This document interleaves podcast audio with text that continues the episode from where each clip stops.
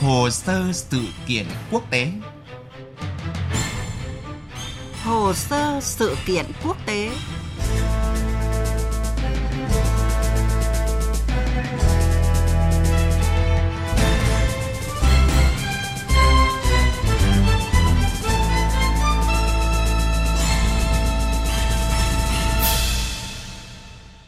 Biên tập viên Thanh Huyền kính chào quý vị và các bạn đang nghe chương trình Hồ sơ sự kiện quốc tế. Thưa quý vị và các bạn, trong xu hướng trở thành nơi hội tụ chiến lược của thế kỷ 21, Ấn Độ Dương-Thái Bình Dương ngày càng trở nên sôi động với các cuộc cạnh tranh giành ảnh hưởng của các nước lớn. Không chỉ đọ sức bằng kinh tế, chính trị hay trên các bàn đàm phán, cuộc đua đang trở nên gay cấn cả dưới lòng đại dương. Viễn cảnh Australia sở hữu tàu ngầm chạy bằng năng lượng hạt nhân sau thỏa thuận AUKUS giữa Mỹ, Anh và Australia chỉ là một phần trong bức tranh địa chính trị ở châu Á-Thái Bình Dương đang thay đổi, nhưng nó cho thấy rõ ràng hơn về một cuộc chạy đua vũ trang trên và dưới mặt nước ở khu vực này. Cuộc đua này thì sẽ dẫn đến những nguy cơ gì cho khu vực? Đây là nội dung của chương trình hồ sơ sự kiện quốc tế hôm nay. Và trước hết thì chúng ta sẽ cùng tìm hiểu xem các nước ở khu vực đang đầu tư vào hệ thống tàu ngầm ra sao. Australia đang vận hành 6 tàu ngầm tấn công lớp Collins chạy bằng động cơ diesel điện.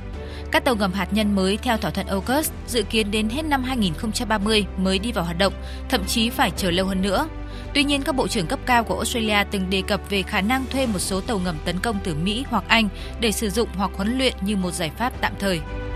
Trong khi đó, Hải quân Mỹ sở hữu lực lượng dưới nước mạnh nhất thế giới với 14 tàu ngầm SSBN lớp Ohio và 52 tàu SSN thuộc ba lớp Virginia, Seawolf và Los Angeles. Tất cả tàu ngầm của Mỹ đều chạy bằng năng lượng hạt nhân và khoảng 24 chiếc luôn được triển khai tại Ấn Độ Dương-Thái Bình Dương vào bất cứ thời điểm nào. Thêm vào đó, nếu Hải quân Mỹ đạt mục tiêu bố trí 60% tàu chiến trong khu vực này, số tàu ngầm được triển khai sẽ tăng lên con số hơn 31.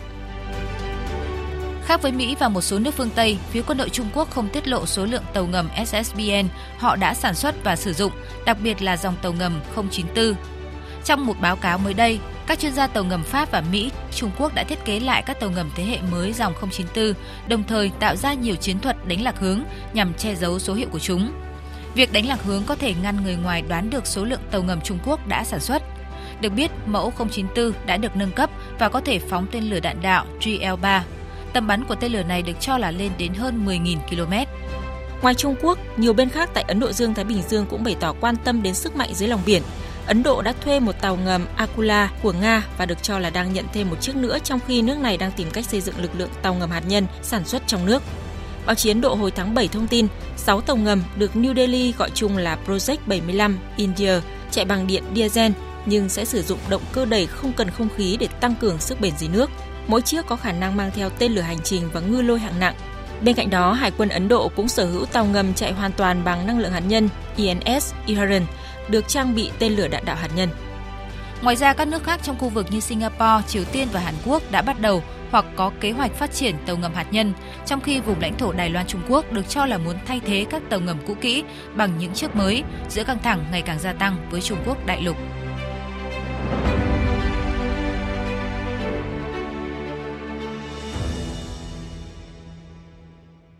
Thưa quý vị, những thông tin vừa rồi đã phát họa phần nào về sự hiện diện của những chiếc tàu ngầm và chiến lược xây dựng hệ thống loại tàu này của các nước trong khu vực. Thương vụ Australia mua tàu ngầm chạy bằng năng lượng hạt nhân của Mỹ sau thỏa thuận AUKUS chỉ là phần nổi của cuộc chạy đua dưới lòng đại dương đang ngày một nóng lên. Vậy tàu ngầm có vai trò ra sao trong cuộc cạnh tranh sức mạnh giữa các nước? Chúng ta cùng nghe những thông tin sau đây. Trong chiến tranh lạnh, tàu ngầm hạt nhân được sử dụng như một giải pháp răn đe mạnh mẽ, một thành phần trong học thuyết tất yếu hủy diệt lẫn nhau để ngăn ngừa xảy ra chiến tranh hạt nhân. Phần lớn hoạt động hải quân sau chiến tranh thế giới thứ hai do các hạm đội tàu mặt nước đảm trách, trong khi tàu ngầm giữ vai trò chiến lược với chức năng bệ phóng tên lửa đạn đạo và thu thập thông tin tình báo. Sau khi kết thúc chiến tranh lạnh, lực lượng tàu ngầm phần nào bị xem nhẹ thì nay những cường quốc về quân sự đã có sự nhìn nhận khác. Ngoài những yếu tố về chiến lược phát triển mới hướng ra biển thì tàu ngầm dùng để phòng thủ hay tấn công được cho là vũ khí chiến lược cực kỳ bí mật, bất ngờ và đầy hiệu quả. Cho nên xu thế hải quân nhiều nước đang tăng cường lực lượng tàu ngầm để tấn công và phòng thủ. Ngoài khả năng quân sự quan trọng, tàu ngầm còn có thể thu thập tin tình báo, tổng hợp dữ liệu với các hạm đội của đối phương, thậm chí có thể giám sát những gì đang diễn ra trên đất liền. Ngoài ra, tàu ngầm sử dụng tích hợp trong các sứ mệnh nhạy cảm như phá hủy sức mạnh hàng hải của các nước khác, hỗ trợ các hoạt động đặc biệt, đặt mìn dưới biển và bí mật thu thập các tin tức tình báo gần vùng biển của đối thủ. Theo các nhà quan sát, trong bối cảnh diễn biến địa chính trị có nhiều thay đổi tại khu vực Ấn Độ Dương-Thái Bình Dương, cuộc đua phát triển tàu ngầm ở khu vực vừa là để các nước lớn phô trương sức mạnh quân sự, vừa là phương tiện phòng thủ trước nguy cơ tấn công của đối thủ trong trường hợp xảy ra chiến sự. Thỏa thuận tàu ngầm chạy bằng năng lượng hạt nhân giữa Australia và Mỹ được giới quan sát đánh giá là động thái chạy đua vũ trang khiến nhiều nước trong khu vực lo ngại. Ngoại trưởng Malaysia Saifuddin Abdullah cho biết, cả Malaysia và Indonesia đều có mối lo ngại về tác động của thỏa thuận đối với an ninh khu vực. Dan senada Dalam isu serantau yang terbaru, chúng tôi thống nhất về các vấn đề mới nhất trong khu vực liên quan đến một quốc gia gần lãnh thổ của chúng tôi đang mua tàu ngầm chạy bằng năng lượng hạt nhân mới. Mặc dù quốc gia đó nói rằng tàu ngầm chạy bằng năng lượng hạt nhân chứ không được trang bị vũ khí hạt nhân, nhưng cả hai nước chúng tôi đều bày tỏ lo ngại vì điều đó có thể dẫn đến một cuộc chạy đua vũ trang ở ASEAN và Biển Đông. ASEAN dan di kawasan Laut Cina Selatan.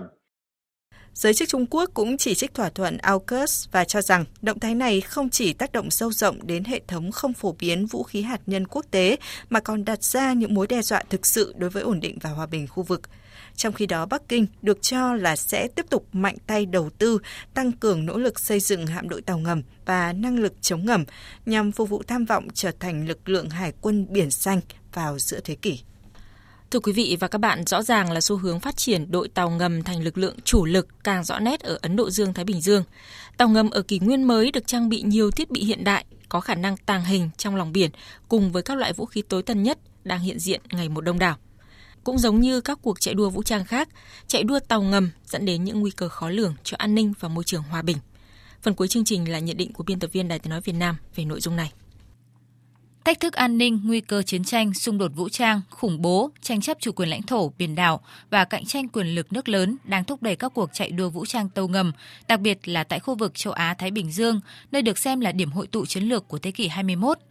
Theo Viện Nghiên cứu Chiến lược Quốc tế, số lượng tàu ngầm ở khu vực này đã tăng lên 31% chỉ trong 21 năm qua và dự báo sẽ tiếp tục tăng trong suốt thế kỷ 21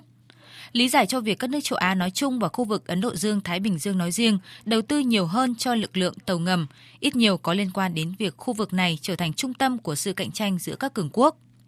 Khi sự hiện diện của những chiếc tàu ngầm tối tân ngày càng đông đảo dưới lòng biển, nguy cơ về an ninh càng trở nên đáng báo động.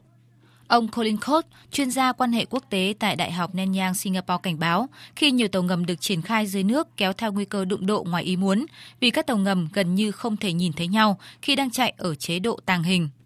Vụ tàu ngầm hạt nhân USS Connecticut lớp Seward của Mỹ đụng phải vật thể không xác định ở Biển Đông vào tuần trước là một tín hiệu cảnh báo về những nguy cơ xảy ra va chạm giữa các tàu ngầm trong tương lai. Một nguy cơ nữa là tàu ngầm tối tân hiện nay chạy bằng năng lượng hạt nhân hoặc vũ khí hạt nhân sẽ dẫn đến nguy cơ phổ biến vũ khí hạt nhân. Mặc dù hiện nay các nước trang bị tàu ngầm tân tiến nhằm răn đe và phô diễn sức mạnh, song nếu đụng độ xảy ra sẽ kéo theo những hậu quả khó lường của loại vũ khí hạt nhân gây hủy diệt. Trong khi đó, các cơ chế phòng tránh hoặc giảm thiểu sự cố dưới nước tại Ấn Độ Dương-Thái Bình Dương vẫn chưa được phát triển. Ngoài ra, cũng cần nhấn mạnh rằng các cuộc chạy đua phát triển tàu ngầm còn dẫn đến những cuộc đua mua sắm vũ khí của các nước vừa và nhỏ. Có thể thấy các tàu ngầm vốn rất đắt đỏ trong mua sắm và tốn kém trong vận hành, do đó không phải quốc gia nào cũng đủ khả năng đóng mới hoặc mua sắm tàu ngầm. Tuy nhiên, khi căng thẳng trong khu vực gia tăng, những quốc gia không đủ khả năng thành lập hạm đội tàu ngầm hoặc mở rộng hạm đội hiện có sẽ tìm kiếm giải pháp tác chiến chống tàu ngầm. Về cơ bản, tàu ngầm gần như vô hình khi lặn dưới nước, nhưng một khi bị lộ vị trí, tàu ngầm lại rất dễ bị tổn thương bởi vũ khí chống ngầm phóng từ tàu chiến hoặc máy bay. Một lực lượng chống ngầm hùng hậu sẽ giúp các quốc gia không đủ khả năng xây dựng hạm đội tàu ngầm đối phó với các quốc gia sở hữu vũ khí này. Rõ ràng, việc các nước đua nhau mua sắm và sản xuất tàu ngầm công nghệ hiện đại đang đặt ra mối lo ngại về nguy cơ an toàn trên những tuyến đường biển, đồng thời đặt ra nhiều nguy cơ rủi ro cho môi trường an ninh và hòa bình của khu vực biển Ấn Độ Dương, Thái Bình Dương. Những thông tin vừa rồi cũng đã kết thúc chương trình hồ sơ sự kiện quốc tế tuần này. Cảm ơn quý vị và các bạn đã chú ý lắng nghe. Xin kính chào và hẹn gặp lại quý vị trong các chương trình sau.